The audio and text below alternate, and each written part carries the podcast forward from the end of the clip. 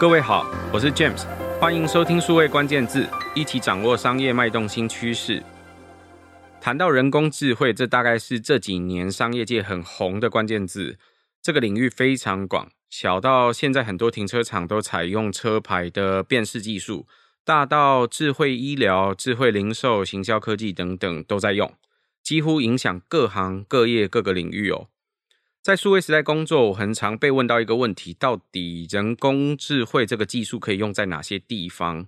还有另外一个更重要的问题是，对于很多诶不太会人工智慧的技术啊，或对演算法也都不熟的这些城市麻瓜们来说，到底要怎么样进入这个领域？起手式应该是什么？在这一集的数位关键字，我们邀请到 Mobago 的共同创办人兼执行长钟哲明 Adams。来为众麻瓜们分享要怎么样应用 AI 开启你的智慧之路。让我们首先欢迎 Adams。嗨，大家好，我是 Mobego 的 Adams，很高兴有这个机会来数位关键字跟大家分享。Adams 其实是老朋友，也是我的学弟哦。很多人都可能还不认识你，还不认识 Mobego，可以跟我们简介一下你跟 Mobego 的经历，大概在做些什么吗？好啊，没问题。呃，Mobego 是一间做应用 AI 去做数据分析的一间公司哦，就像刚刚 James 讲的，哎，AI 好像是一个像魔法一样很神秘的东西哦。那我们在二零一五年的时候就在戏谷了，我们透过在戏谷的呃比赛呢，得到了很多创投的投资，然后我们就开始我们的数据分析的这样的旅程。那一路当中，我们服务了在美国、在日本、在很多国家不同的客户，帮他们解决，比如说在工厂制程啊，在物流啦，在供应链呐。在它的 sales marketing 上面很多数据分析、数据决策上的问题哦，这也随着刚刚大家常听到的一个议题，就是数位转型，呃，一起做发展哦。因为数位转型，你所拥有的数据资产会跟着你的时间，跟着你的业务复杂度增加，那这时候就需要一个 AI 帮助你去看全世界发生什么事情，你的业务发生什么事情。那很多的数据已经超越人可以理解的范围，那 AI 刚好就是一个很棒的助手，帮助所有的公司、所有的企业运用 AI 来做更好、很更更加优化的决策。Adams 这几年，就像我刚刚讲的，AI 已经变成一个显学，几乎各行各业都在讨论要怎么用人工智慧的相关的演算法或技术去解决他们现实上的难题。可是，诶，我们以前在学校的时候，我们都是工程相关的背景。现在对很多人来说，他可能也不是工程的背景，更不是电脑科学相关的背景，他可能完全不知道演算法是什么啦，也不知道这个东西要怎么开始。所以对他们来说，你会怎么建议要怎么开始应用 AI？James 讲得很棒哦。其实，在很多的国际的报告里面都提到，AI 其实是一个企业战略级的技术哦。这个为什么叫战略级呢？它已经不再是过去，比如说你是一个工程师、数学家或什么统计学家这种呃很资深的、很专业的才可以使用哦。AI 其实慢慢的让技术门槛降低到大家人人都要去会用 AI 来帮助自己的工作更加有效率哦。那当然。有一部分呢，的确它是在取代人类，但有一部分呢，它更大部分其实是帮助人类把它的工作做得更加有效率，做得更好哦。那最后归功到说，现在 AI 技术门槛降低到一个程度哦。那像或大家可能或许有听过几个 AI 的一些很热门的关键字，比如说 n o c o AI 啊，AutoML 或 Automatic something something，或是说像 MLOps 这些技术，其实都慢慢的在降低 AI 使用上面跟维护它 AI 的一些应用程式。应用的场景的一些方式，然后也越来越多公司在导入这样的技术，然后降低他们在数位转型上面遇到的困难跟障碍。Adams 刚刚在描述的时候，先讲到就是它是在战略上一个关键的策略，可是对一般人来说真的有点可怜，因为在学校的时候还没有学到这些东西。那我想会还没有学到这些东西蛮正常的，大家可以想象，如果呃 AI 它的普及程度的速度之如此之快，大概在三五年之内就有很多 AI 的。呃，应用或者是 AI 的演算法已经进到我们的商业环境里面来，所以你可以看到，呃，以前在学校可能会教你很多数学相关的知识，教你很多统计相关的知识，然后帮助你说，诶，到业界来的时候，呃，这些数学跟统计学的这些知识背景，譬如说，起码会算平均吧，起码会算开根号吧。这样这些东西都是可以理解，而且大概知道它可以做些什么，把这些东西给应用到业界里面来。这个是过去我们大概可以想象，呃，它原本也是一个比较复杂的基础知识。然后它真的变成应用科学之后，在学校里面大概有一些简单的教学，但是那些教学还是要到业界上面来使用，在你的各种呃实际的商业用途里面才会有用。譬如说算几率的问题啊，算期望值的问题，这个我想这个很多朋友虽然我知道大部分如果读人文社会科学的，可能说因为我讨厌数学，我也不想学这个，可是你不得不承认它在业界就是有一定的用途。好，可是问题来了。呃，现在在 AI 这个领域，有点像是因为发展得很快，所以也很难在学校的时候就教给大家，所以几乎人人啊，就像我们啊，自己在业界里面都还需要补充很多知识或尝试来学。说，那我基本真的要用 AI，我可以从哪里开始？那对 Adams 你来说，你会建议大家要先学什么关键字很重要呢？哦，谢谢 James 啊，刚刚提到，我觉得。有一个基本的观念，我觉得先让大家可以先了解哦。其实 AI 没有什么太神秘的地方，它跟人一样，都需要透过一个学习训练的过程，然后再去应用它。我们叫就是推论它。所以像小时候大家会看它，大家都会去指说，哎，这个是猫，这是狗啊。看多了之后，小朋友可能就自己会说这是猫，这是狗。那在 AI 里面，它学习的范围这样的更广哦。譬如说，你可以让它学习说，在这个区域，呃呃，大家行走的的人流是属于男生、女生。多少年纪，然后多少是可能是小孩或是老人等等这样子的数据之后，他从这个数据里面去推论啊，学习完之后，他有一个洞察，他知道这样子分布比例之后，他会去推论说，接下来如果真的我们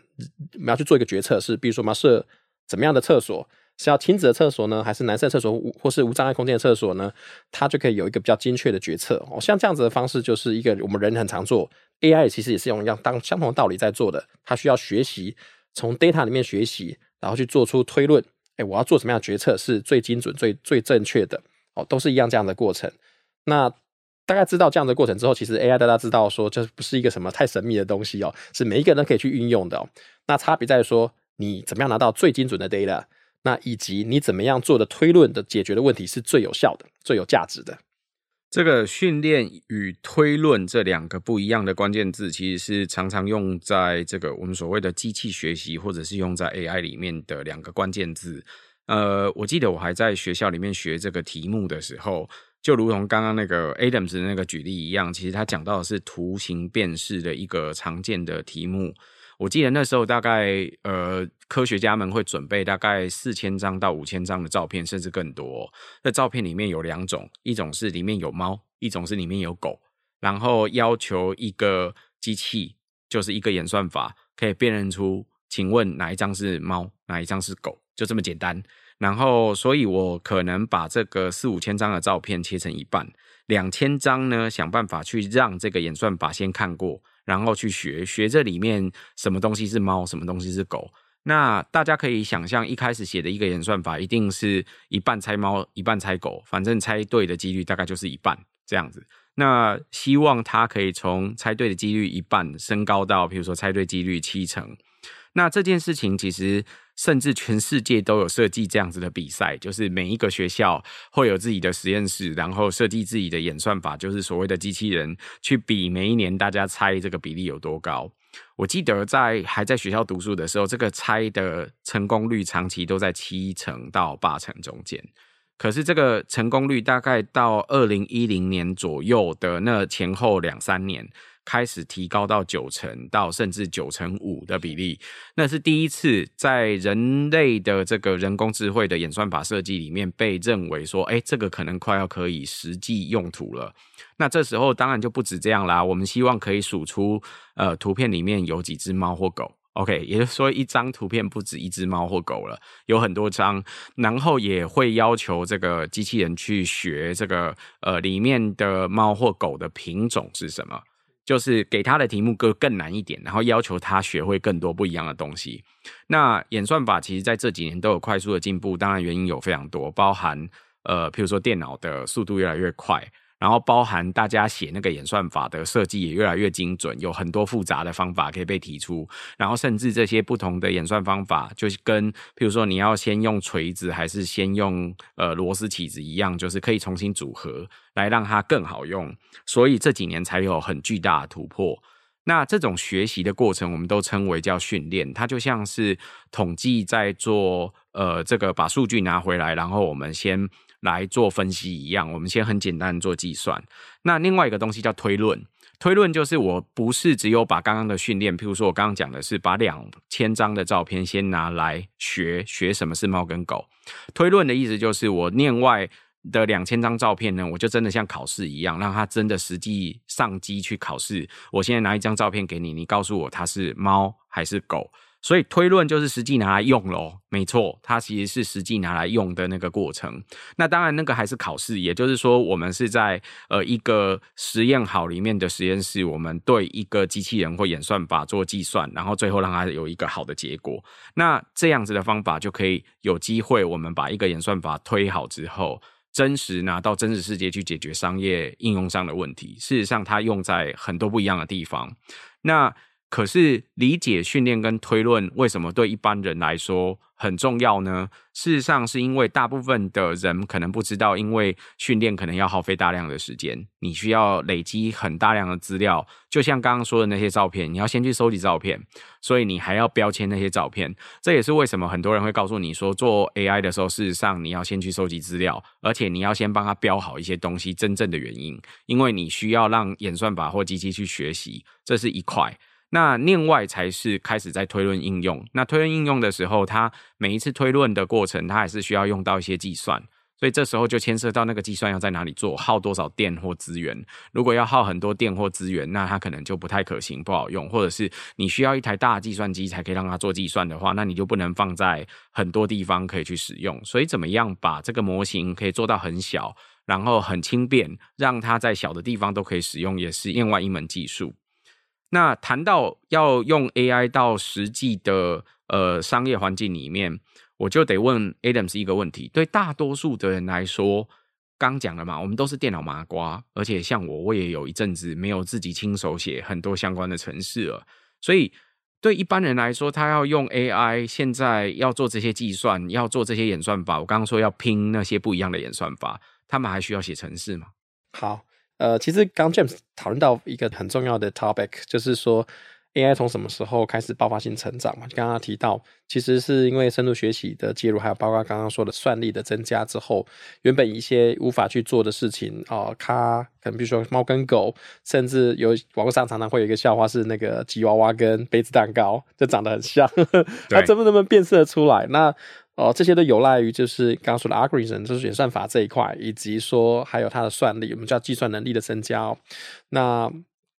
提升之后突破这些瓶颈，可以让我们在很短时间辨认出来它是什么东西，甚至说它不是辨认出来一个东西，它在在什么位置。然后它怎么动的，然后它会有哪些动作等等的，或者它在做什么事情，其实都可以被 recognize 出来哦。那所以这是我刚刚想要再引出来讲的一个是要深的地方。大家常常会讲到 AI，其实 AI 的话，大部分的推论的应用有两种哦，就是你可能会看到像车牌辨识、人脸辨识，然后或是什么一些安全的辨识，比如说之前的，比如说铁道上面会不会有障碍物，这些都属于 recognition，就是说我去让电脑让 AI 去学习说这是一个什么样的东西。然后进而去标注它，哦，它是一个障碍物，它是一个什么样的人，它是一个合法的车牌，还是它是一个什么合法的东西，那或是非法的东西，哦，所以这是一个 recognition 哦。那 AI 还有另外一个很强的，这就是叫 forecast，它是去做预测未来的事情。好比说，大家很很喜欢也很 sexy 的一个题目是做股价的预测，大家都想要预测接下来的股价、油价的涨跌，然后大家可以去做很多的不同的配置的投资，好像这种 forecast。我会预测接下来发生什么事情，也是 AI 很强的项目。那他就要去收集过去的所有资料，然后进而去预测接下来哦，他在走多少的一个时间周期之内会发生什么事情，或是有什么样的变化。那呃，像数据分析其实会比较着重在 forecast 这一块，然后做 recognition 会比较像是电脑视觉、电脑影像、图学的等等会去做推论的一块。所以这两个都是推论很重要，而且有很多很很大突破的领域哦。好，那回来到我们刚刚说的那个 James 提到的，那我们要做到这个事情，要做影像的识别，要做这种呃 forecast 预测未来这些东西，真的需要去写很多，比如说现在很热门的 Python 的 code 啊，R 啦，或是说甚至要去写呃 Java、C++ Plus 这些程式语言吗？呃，这个答案就是 Yes and No 哦。那这个是视乎你的工作需求。来去呈现哦，其实大概有九成以上的工作都不需要你写 扣就可以完成哦。呃，这个是一个很有趣的事情哦。这为什么 No Code AI 会在这几年呃变得这么 popular，它这么热门哦？因为其实大部分的 AI 的 application 哦，就是说你要简化你刚刚说的在工作上流程，或者在什么样的业务场景上面，其实所仰赖的是 domain know-how，就是说你在这个领域你的知识是怎么样。所以呢，那如何让领域专家，我们说 domain expert，他去定义对的问题，用 AI 的工具去设计一个流程、业务流程出来。好，那而且并且证明说，哎，这样之后真的是比较快，然后也比较有效，可以大量的取代之前比较冗长或是说人为介入的一些状况，那让这个效率变得很自动。那像这样的一个流程呢，其实就仰赖 no code AI。为什么呢？你可以想象到说，每一个 domain 的 expert，好，那他要怎么去学 Python？他怎么去学 R？他去学什么学这各种程式语言哦？像我们刚刚，呃，我们有一个很大的客户，他是一个呃医疗集团，他必须 shipping 就是去运送全世界的疫苗的相关的器具哦。那不管是注射器啦，还是保存冷链的那种冷藏冷藏柜啊等等的，送到全世界去五十几个国家，然后几百条航线，每个月每个礼拜都要去 control，但是。其实大家不知道有没有观察到一个东西哦，就是过去两年多运价涨了几乎十倍哦。可是为什么几个航运公司可以发那么多那么多月的年终出来？是因为运价其实跟以前有个天翻地覆的变化。所以你在规划，你身为一个供应链的经理、采购经理，你在规划说我要叫几个货柜送到哪里去的时候，就不能像以前这样子啊，反正我就先叫好，然后我就反正浪费就算了，没有塞满我就先送了。那现在不一样，因为运价贵了十倍哦，所以你在做这些决定的时候，你就要变得很小心谨慎，不然的话，你的毛利、你的成本就被物流的费用全部吃光了，而且还不止这样，你有可能 delay 还被罚款。哦，我去运到他们客户，还有有些真的受受受不了，这空运，但不好意思，空运这三倍的价格，所以你的成本又要再往上垫三倍以上。哦，所以种种这样的问题呢，诶，他们就想到说，我是不是可以透过 AI 的工具，帮我去监测。现在不管航运啊、物价啊、货货运的价格啦，或货柜的排程状况啦，然后甚至哎货币的变化，像最近美元啊，或是各种币值的变化，其实都影响到这些航运货柜的一些呃不同的策略哦。哎，那它让 AI 去学习所有的这些数据，然后学习以前怎么叫货柜，怎么分配货柜的一些大小啊、空间需求啊。诶，他做出来的决策比人还要准确一到两成哦，这代表什么意思？他每年可以省下十 percent 到二十 percent 的货运、仓管、仓库的费用，而且他违约的几率也跟着一起被下降了。那像这样过去这样的事情，你要靠一个呃 supply chain 的经理，就是供应链的经理去学习，而且每天看这些东西，然后每天都要去算，他他又有六万多个 SKU，就是六万多个品项，分别要去预测这样需求，几乎是不可能做到的。但是透过 AI。就可以做到，因为对于 AI 来说，不管是一百个，或是一千个，或是一万条航线，对他来说都是一样，他都是在同时学习的。那我可以这样讲吗？你刚刚提到的那个 No Code AI 的工具，对一般人来说，我可以先想象说，它应该是一个图形化的界面吧。然后这个图形化的界面，我可以去设定说，它要帮我去监控哪些资料，譬如说，它要固定去看货币的变化，譬如说每个小时起码去看一下台币跟美金的汇率的变化，买进跟卖出是多少，然后要回来提供给我吧。然后也可能要去监控，譬如说每一个公司物流公司的报价，或者是货运承揽商的报价，然后要去监控这些船它现在跑了多久，那个港口平均现在告诉你多久可以收的一些详细的数据。有这些资料进来之后，就像你刚刚说的那个，如果过去我要请一个航运经理先花，比如说两三年去训练他，然后去学这些东西，如果可以，我都有机器去监控它，所以这些数据都是已知的。接下来我如果排程，当我需要什么的时候，它就可以马上帮我排盘，算出一个比较好的方法。那排盘的过程，当然可能我们还是要有工程师帮忙写程式，或者是那个要起码做出一个数学的算式来去解决这个问题吧。可是至少它是一个很容易使用的界面，是这样的意思吗？呃，其实呃，NOC AI 还是一个很新的概念呐，所以还有很多地方其实不一定有 cover 到，或是大家有各自 cover 到的地方。哦，像我们家的平台的话，主要 cover 到就是刚刚 James 说的，不用写 co 的这个地方，就完成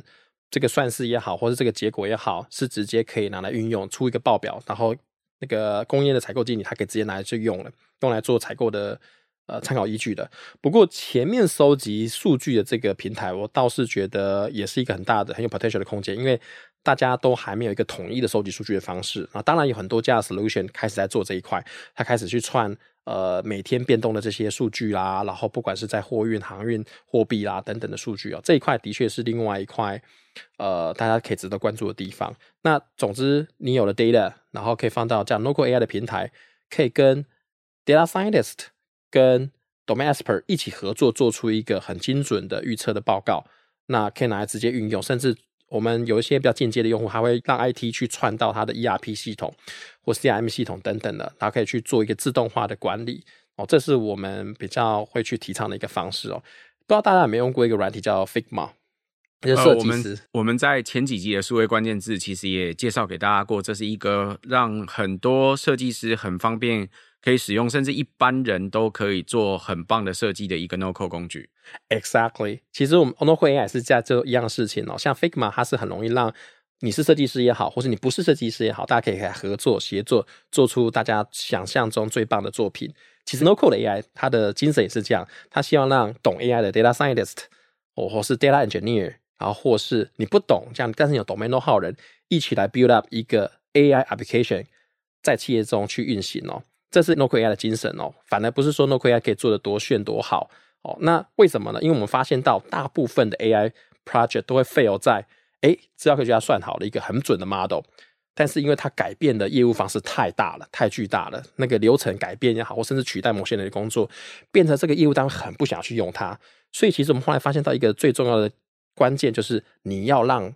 业务单位一起进来设计这个 AI 的流程，一起设计这个 AI 的应用，那这样的 AI 导才会是成功的。那这个无关说你算得多准哦，无关说你算得多快哦，或 data pipeline 你串得多好，资料清理多干净哦，而是你要让人一起，所有的人一起来参与设计这个 AI 的流程。其实跟 Figma 的概念非常像。大家很多设计师怕说设计出来的东西业主不想要，然后改来改去，来回改来改去，所以有了 Figma 这样的东西让大家一起 build up 大家心目中理想的那个流程出来。其实。Local AI 也是一样，那我们也是在朝这个方面去做努力。所以对大家来说，事实上，呃，未来就跟设计的整个流程一样，导入 AI 去解决商业问题的整个过程，你也会建议，很多时候它其实是一个协作的过程，它是用一个 No-Code 的工具，让各方都有机会进入这个协作，因为它很有可能不是只是说，哦，我制造了一个演算法，或者是制造了一个数学的程式，然后最后它算了解决某个问题而已，它。有可能会改变他原来的工作方式，甚至工作流程嘛？没错。那如果对一般人来说，就是刚刚讲的，既然还是麻瓜，我还是呃不用写程式，但是我也要加入这个。呃，你会建议大家在应用或理解 AI 的时候，可能从什么地方开始呢？嗯、我觉得 AI 几乎是未来每一个人必备的一个技能哦。但是倒不是说大家都要去学写，或是像 Python 啊。R 啦，或是各种 AI 的 programming 的方式哦，我觉得那个是其次。如果有学，大家也是很好的一个加分技能哦。那我觉得更重要、无可取代的部分，其实是如何运用 AI 去解决问题。好比说，第一步就是要你要定义正确的商业问题；第二个是你要去理解你运用的 data 它的物理意义是什么，它实际上意义是什么，然后它做出来结果才会是对的。我打一个比方来说好了。呃，有一个有一群呃，可能统计学家去做了一个实验，去统计了呃小孩的那个智力测验的结果跟他的身高，然后哎，后来发现说，身高越高的人智力越高。那其实大家都很开心，想要发表这样的结果。好，但是后来发现是什么？真实的背后的答案是，哎，他们就是小学，比如说小学一年级到六年级一起混考。哎，当然，你小学 年级越高的，你能答对的题数就越高，所以最后代表他呃智商变高的，不，其实不是他身高，是他的年龄、年龄、大年纪。Exactly。那这个事情呢，它是有相关性哦，但它不是因果关系。那很多时候 AI 做出来的 model 会有这个问题，是说它找到它的相关性，有很强的相关性，但是不是真正的原因呢？是不是真的就要拿这个直接来做决策呢？哦，这不一定的，因为那背后可能除了年龄之外，还有就是他的学习经验嘛。因为他年龄越多，呃，就代表在现代的教育系统里面，他的学习经验理论上累积的越多，没错，他可能答对的题数本来就比较多啊。没错，所以我觉得这个是一个很重要的课题。哦刚刚举一个例子，虽然有点像一个笑话，但是这也是我们常常在。AI 的专栏当中，我们会去注意的，我们是不是真的理解每一个 data 代表的意思？我们是不是真的对应去的定义到一个真正有价值的商业问题，而不是定义一个我们想象中觉得可以用的问题而已？哦，这个是一个漫长的过程，所以呃，希望 NoCo AI 也可以帮助大家早点理解 AI 怎么用，然后也早点理解呃怎么样运用一个 AI 定义正确的问题，然后了解这个我们叫 insight，就是洞察这个是 data 啊，这个是 AI 带来真正的意义。今天 Adams 对我们来说是带来了很多人都会很关心的一个问题，就是我如果要学人工智慧的相关的技术，我到底要会些什么？其实对城市麻瓜来说，不用担心的是，很有可能你要学的最重要的不是那些城市麻。第一件事情，当然要理解人工智慧常常用的几个关键字，一个叫训练，一个叫推论。训练就像是在分析资料一样，推论是把你分析资料的结果整理好之后变成洞察，然后实际用在你要真实用的用途上面。它也告诉我们，事实上之所以可以现在大家不用学写很多相关的程式，就可以用到这些人工智慧的技术。事实上，是因为有很多 No Code 相关的工具出现，包含 Mobago。事实上，自己在帮助客户的过程里面，他们也用 No Code 的界面跟相关的工具去提供给客户，呃，可以快速的上手去用这些事情。他最后做了一个很重要的提醒，事实上，因为 AI 接下来它真的应用到商业场景里面，事实上，它得是一群人一起协作。因为它会改变那个整个工作流程，不是一个人做就好，也不是一个资料科学的团队自己做就可以开心解决问题的。所以要大家一起协作，最重要的你要知道你要收集哪些资料，要辨识这个资料的意义到底是什么。那最后最更重要的是，这个资料分析出来的时候跟商业问题的关系是什么，才能有机会得到正确的洞察。我想这都是对大家来说应该是福音吧，因为。用一个技术不再需要学写程式本身就可以应用到它，我想对很多人才是真正重要的事情。今天非常谢谢 Adams 的分享，好，谢谢，也谢谢各位在线上的收听。如果有机会，请多多帮我们宣传、转发或点赞。我们下周再会。